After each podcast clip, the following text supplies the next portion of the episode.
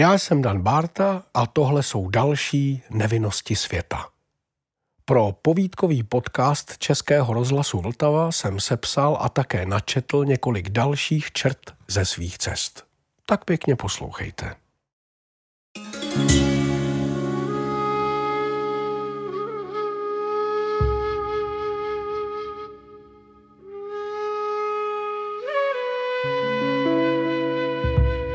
Sri Lanka 2004 Potovil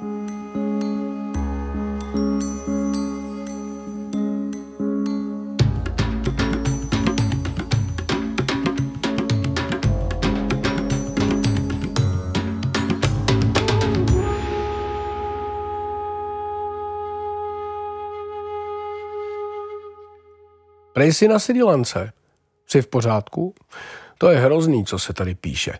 Posílám ti na účet tisíc dolarů. Udělej tam za to pořádný mejdan.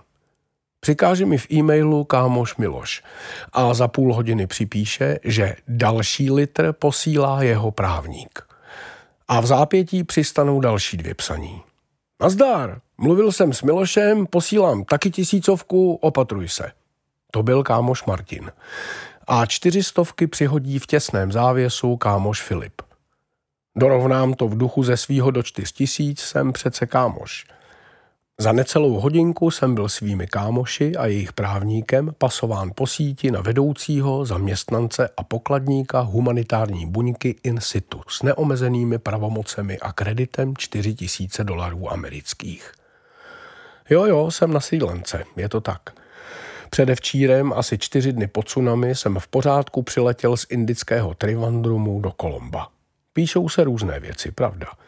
Hrůzné věci a taky mraky kravin, ale pro začínajícího humanitáře bohužel nic použitelného. Je vlastně zvláštní, co všechno bývá považováno za informace. Musím se trochu dost poptat, abych se vůbec dozvěděl, kam jet ten mejdan udělat. A protože na mnou používaném spravodajském serveru se tvrdí, že zvířátka včas předvídala katastrofu a utekla do hor, že se do vnitrozemí začínají šířit všechny tři žloutenky a možná i cholera, že infrastruktura je tady zcela ochromena, nefunguje doprava, chybí voda a jídlo, vůbec základní životní potřeby a taky šatstvo, Koupím poněkud chaoticky ve kvelbu u zastávky desetikilový pytel čočky a barel vody a nastoupím s tím vším plus bágl do pravidelného linkového autobusu, který normálně jede samo sebou. Směr Potuvil, kousek přes most od vyhlášeného surfarského pointu Arugambej.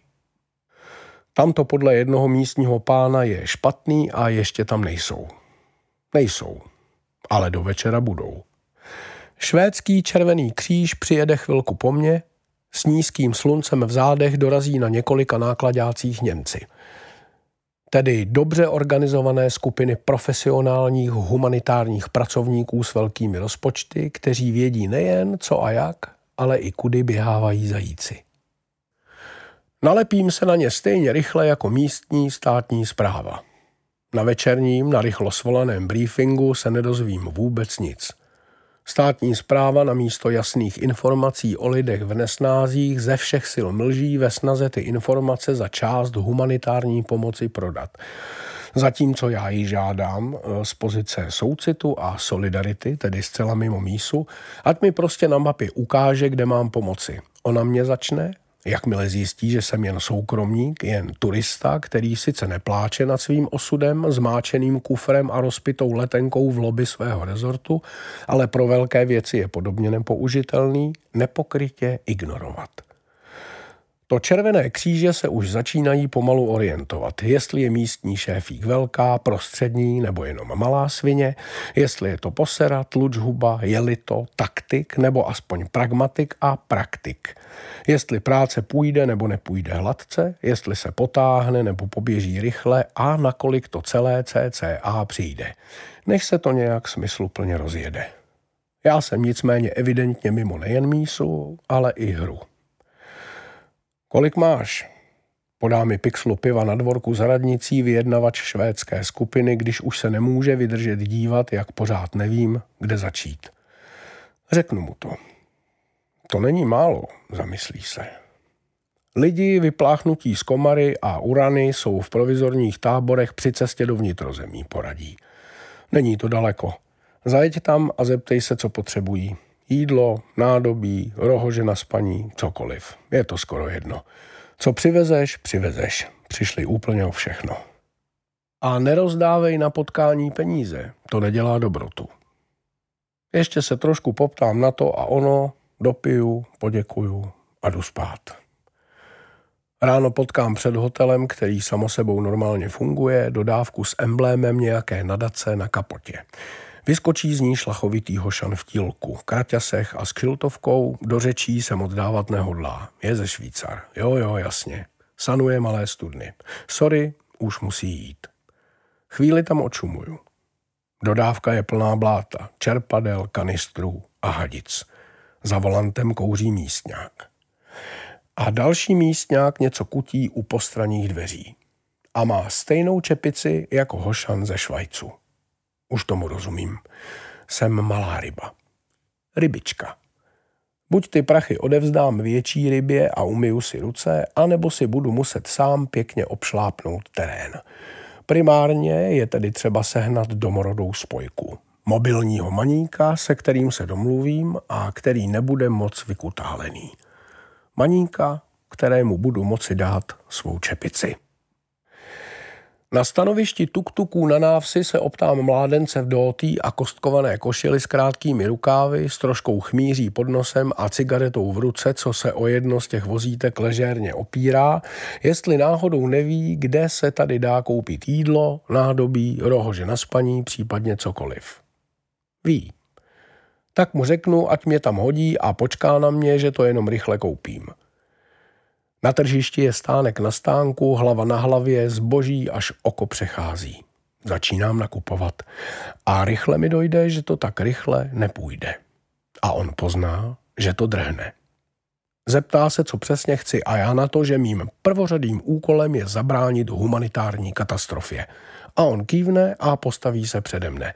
Zavolá nějaká slova a pak ještě křičí tsunami price a za chvíli máme tuk-tuk plný jídla, nádobí, rohoží na spaní a párů igelitek čehokoliv navrh.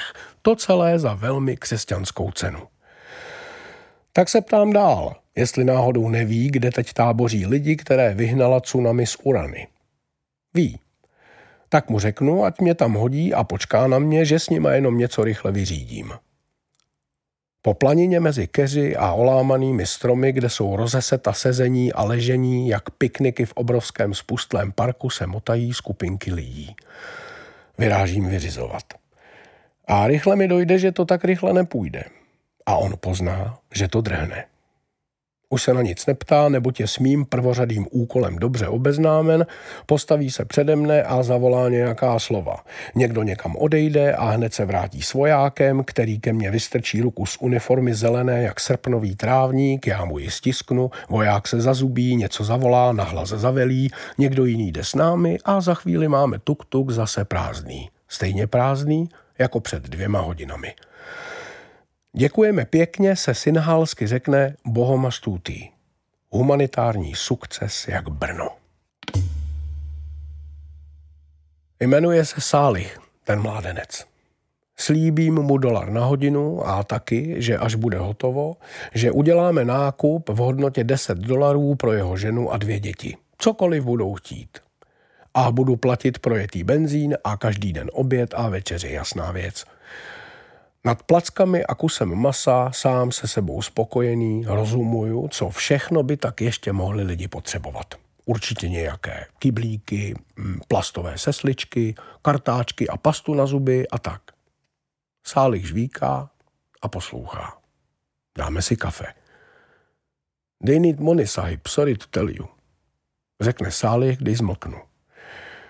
Jakkoliv je příjemné být sáhybem, nenechám se zmást, na tož ukolébat – a s výrazným švédským přízvukem se ohradím, že nepřipadá v úvahu, že to nedělá dobrotu. Sálich trvá na tom, že dělá. Chvíli to řešíme. Sálihovy argumenty jsou v podstatě neprůstřelné a tak se nechám ukecat. Dáme si kafe. Vymiňuju si, že peníze dám jenom ženám, které někdo zorganizuje. Sálich, že dobře. Chlapci, ať si na svý cigára vydělají, ať nemají roupy.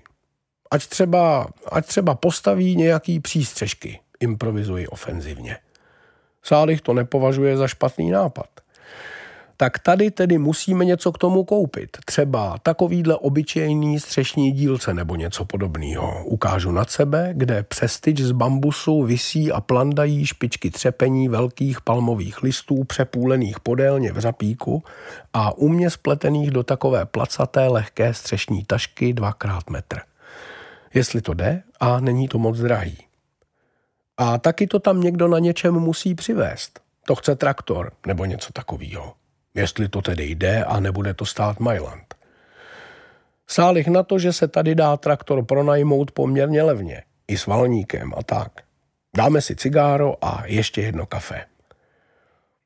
A pak taky musíme někam dojet pro ty prachy, protože tady není banka a já to mám na účtu a ne v kapse, ty prachy.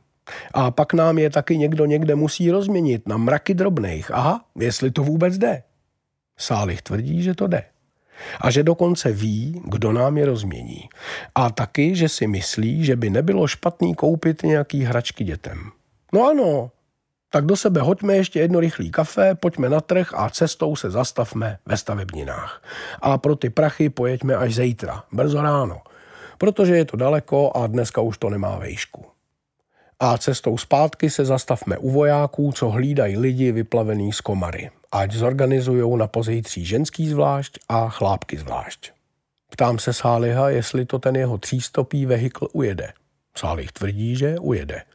Ptám se, jestli to všechno uveze. A Sálih konečně zaváhá. Tak udělám závěrečný sáhybský obličej a pošlu ho opatřit na zítra dodávku. A je to. Sáhyb a Sálih jedou na riviéru. No, možná jsme si toho kafe dali moc. Vstaneme ve čtyři ráno, sraz tady v půl pátý. Máme to daleko a bude dobře vrátit se co nejdříve. Pronajatou dodávkou pojedeme rozbitou silnicí průměrnou rychlostí 19 mil v hodině do 45 mil vzdálené Monaragaly, vysypat tamní bankomaty a nakoupit věci, které tady v Potuvilu momentálně podle všeho nejsou k sehnání. Role nepromokavé plachtoviny a netkané textilie, cívky slany a dráty a železné kolíky nebo aspoň na prst tlustou armaturu. Vymontujeme poslední řadu sedaček, naložíme balík vody a rezervu. V dálce duní, jakoby nic, Indický oceán. Cvrkají cvrčci, ze střech kape na střechy a sem tam tíkne pták. Sálik žvíká betel a já přeslazený čaj. Ještě cigaretu. Ještě ani nesvítá.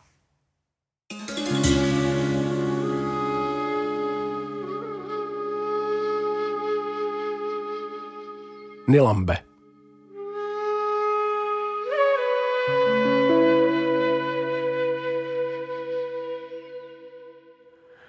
Ášram Nilambe, dále jen centrum duchovní obrody, je rozlehlá, tichá, stinná zahrada s pár střízlivými ubikacemi, upravenými cestičkami, lavičkami, kde vám drobné šedé hrdličky a spousty malých šedých veverek zobou z ruky vegánskou potravu, pokud se s nimi rozdělíte, s polootevřenou kuchyní s dvorkem a s nízkým barákem plným oken, kde se cvičí yoga a kde se společně medituje a zpívají mantry. Veliký kus ostatní plochy mezi plantážemi čaje, pepřovníků a borovic na dohled od zbytku horského, vlhkého a tmavého lesa s pokroucenými stromy, s pokroucenými větvemi, na kterých roste pokroucený mech a pokroucené kapradí, to je místo, kde si můžete za opravdu malý poplatek odpočinout, načerpat síly, najít své pravé já Naučit se ásany umožňující vám kroutit se u svých počítačů dlouho do noci celé roky úplně bezbolestně, potkat zajímavé i nezajímavé lidi z celého světa, přijít na to, jak hodit všechno na ostatní nebo za hlavu, začít hrát na náhodu s neochvějnou jistotou, že náhody neexistují, nebo propadnout nezřízené dobrotě srdce, jak kdo chce a potřebuje. Štíhlý drobný třicátník, co tady zastupuje mistra, který teď leží se sádrovým límcem na ortopedickém oddělení na klinice v Kolombu, se usmívá plaše jako myška, hledí bystře jako liška a celkově působí jako kočka. Napřáhne k vám ruku v rukávu uniformy, doty, kamizolce a čepičce oslnivě bílé jak padlý horský sníh a smírnou úklonou z dlaní jemně přitisknutou k hrudi vás seznámí medovým polohlasem s ceníkem, programem a pravidly pobytu Centra duchovní obrody. S tím, co tu nesmíte a co byste tu neměli dělat. S tím, čemu se můžete a čemu byste se měli a přesně v kolik věnovat.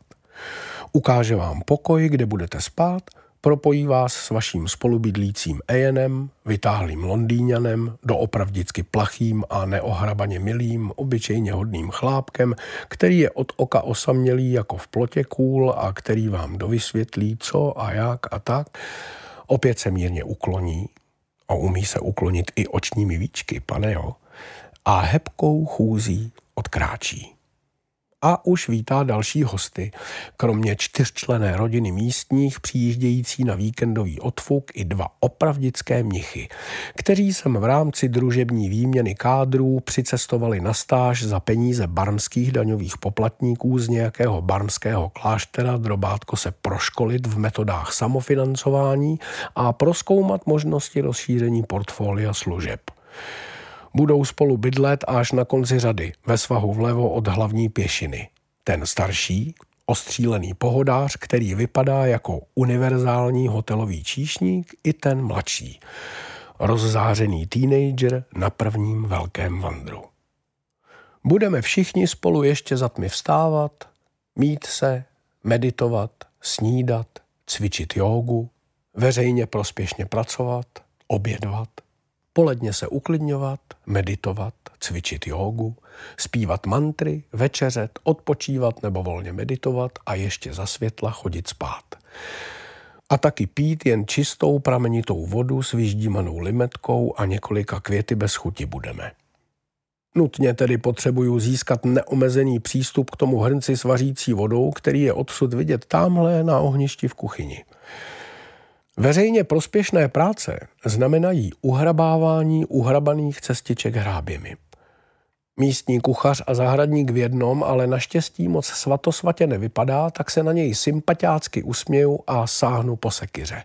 Trochu se diví. Veřejně prospěšné práce musí být prospěšné všem, tedy i mně.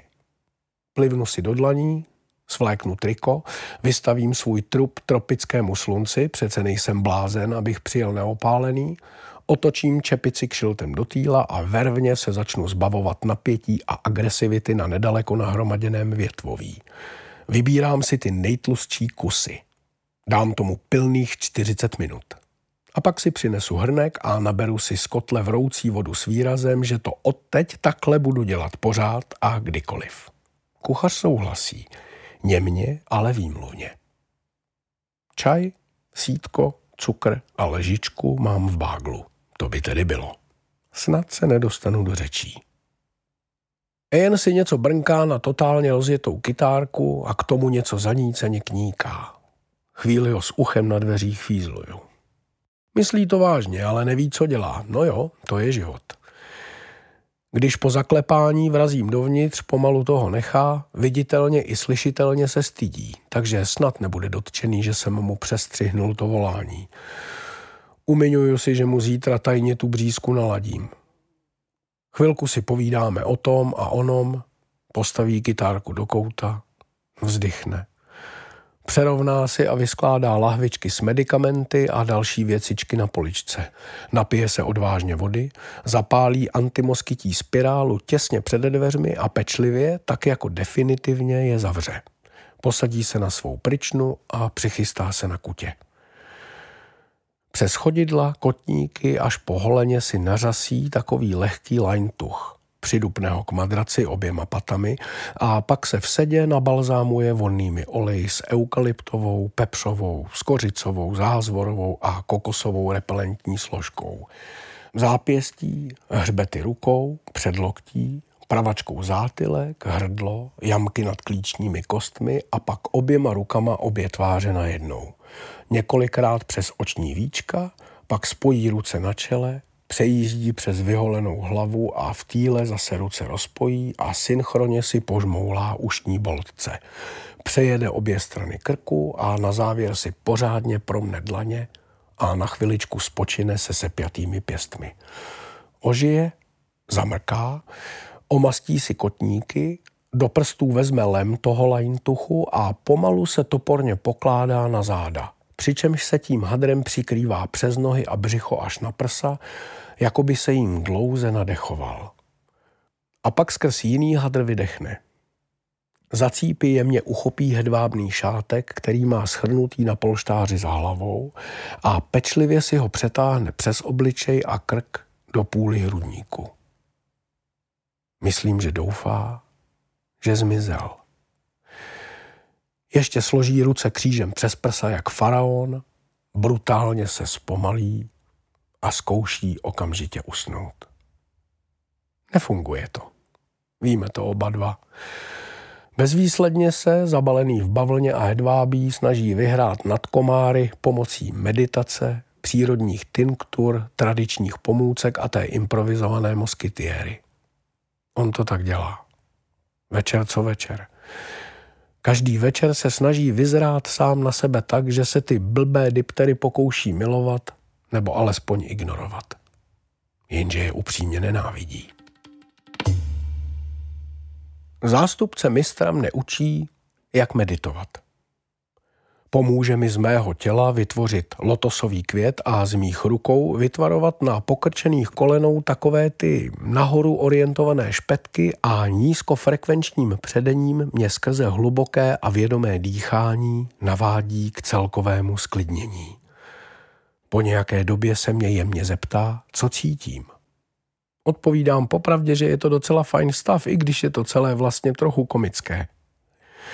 Dozvím se, že je to tím, že mám převeliké ego, že se mám soustředit na sepětí se zemí a vesmírem. Já mu povím, eh, že jsem to včera v rámci odpolední meditace zkoušel, eh, přičemž jsem se, jak si tak sedím na té země kouli už úplně jako její integrální součást, dostal do situace, eh, že jsem se vlastně ve vztahu k vesmíru pohyboval víceméně po kružnici a to dosti šílenou rychlostí. Takže jsem celé to vesmírné okolí vnímal jako takovou rozmazanou šmouhu a nebylo to vlastně nic moc příjemného. Zástupce mistra mne milosti plně vyzve, že to zkusíme znovu. Tak to zkoušíme. Ale jen chvíli. Nechám toho a řeknu, pojďme se na to raději vybodnout, mistře. To nemá cenu. Klid, mě to nevadí, v pohodě, no stres. Krátce pokývne, vydechne nosem a rozhodně se zvedne. Myslím, že jsem ho nasral.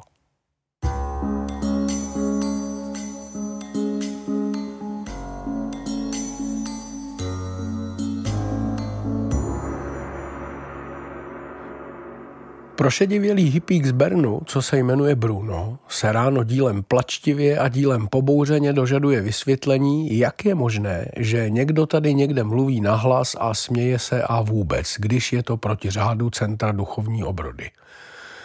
Někdo tady znemožňuje Brunovi, aby si ve své kopce dosyta pomeditoval. O to jde. Jenže tím narušitelem je bohužel ten protřelý, totálně vykůlovaný starší řádný člen barmského buddhistického kléru, který si ráno za rozbřesku krátí časový posun capkáním mezi ubikacemi a bezstarostným klábosením přes mobil a bengálský záliv z bratry v rouše, co už mají po snídani. A který to, o co jde, vážně nechápe. Zjevně rozhozený si Bruno mocným trhem zapásek u kalhot uraženě povytáhne prouhaté nohavice až nad holé kotníky, upraví popruh své žebrácké mošny a pak energickým škubnutím za přední šosy vypne a trhnutím za ty zadní zase vrátí do původní polohy hrubě tkanou barevně štráfatou kazajku. Vzdorně vystrčí bradu z čáry fučí špičkou, pohodí ofinou a vyběhne si tedy pomeditovat do borového lesa. Tam bude jistě klid. Však nám ještě ukáže. On to tak dělá. Den co den. Kluše po pěšině mezi sosnami bos, šiška nešiška, třeští oči kupředu a kvílí si u toho mantry. Neustále se pozoruje, aby neprošvihnul moment osvícení. Tvář má zrůzněnou samou snahou, jak zuřivě hledá věčné štěstí spočinutí v nekonečné blaženosti. Druhý den mě zástupce mistra na odpolední meditaci nenajde – při večeři mu prozradím, že jsem nedaleko odtud, tamhle kousek po cestě a pak dolů k lesíku, narazil na takový mělký bahnitý rybníček a protože bylo opravdu pěkně a já si chtěl trochu odpočinout, tak jsem tam chvilku zevloval a pak jsem fotil Ceriagrion coromandelianum a Lestes premorzus decipiens. A že to bylo hezké odpoledne.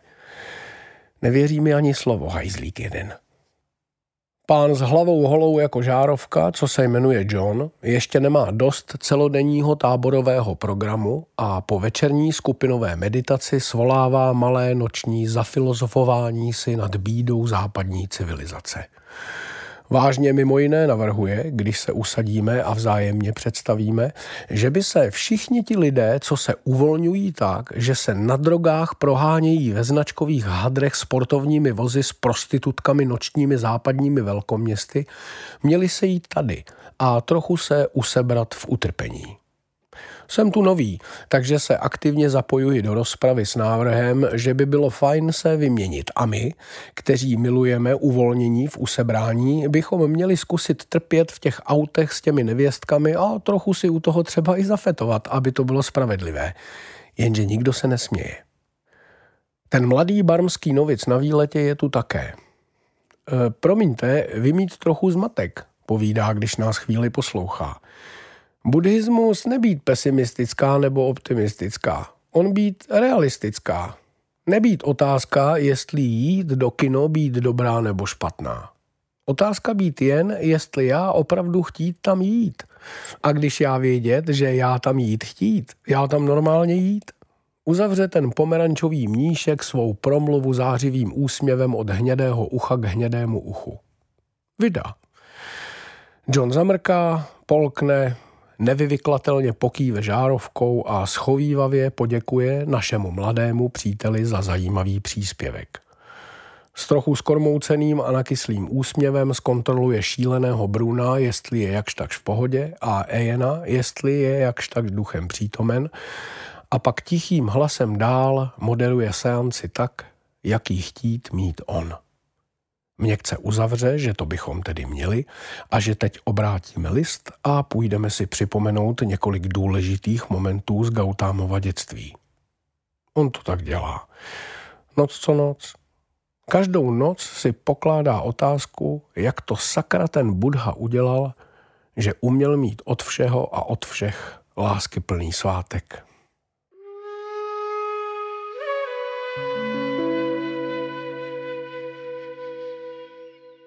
Koncem týdne mě zástupce mistra nachytá v zahradě u kompostu, jak nejsem na odpolední meditaci. Tiše pění, co tu dělám. Ukazuji mu podlouhlé polínko a kudlu, že soustředěně vyřezávám. Vydoluje ze sebe poslední zbytky medového polohlasu a zeptá se, co to bude, až to bude. Párkrát tím ohleným klackem před sebou švihnu, až to svistne, pevně pohlédnu do jeho synhálského oka a řeknu, že zbraň.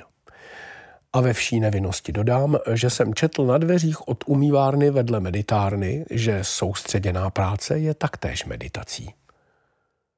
Zástupce mistra si nasupí nozdry a raději rychle odejde, až mu bílé dotý šustí.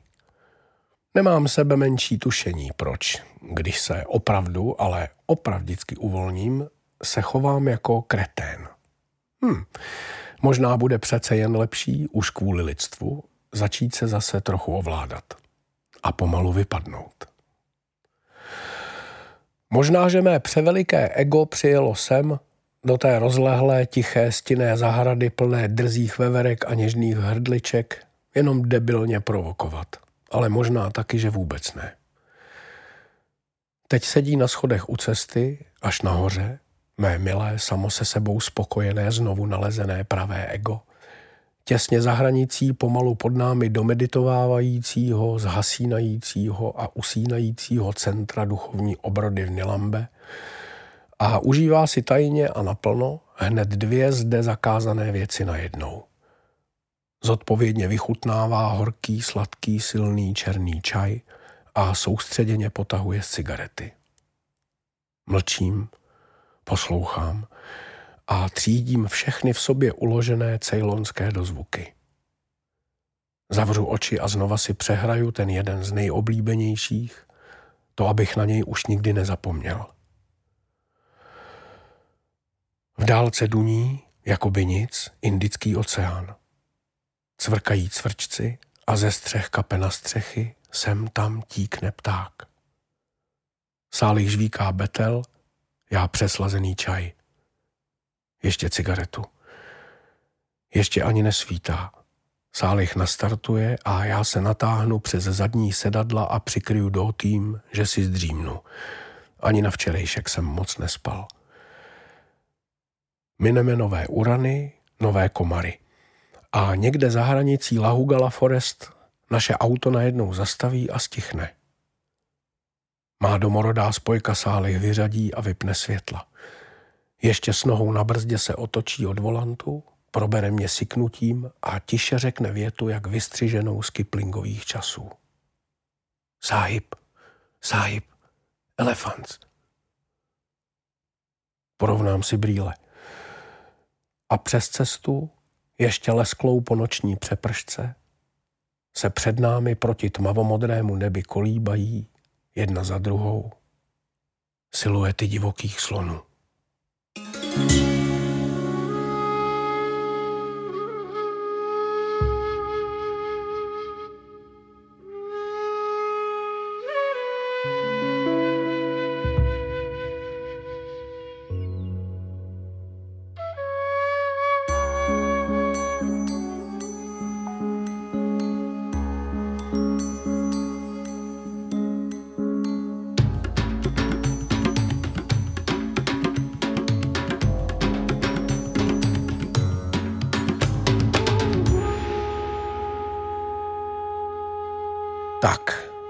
byly nevinnosti světa. Další díly si můžete poslechnout na webu Vltavy, v aplikaci Můj rozhlas a na ostatních podcastových platformách. Mějte se dobře.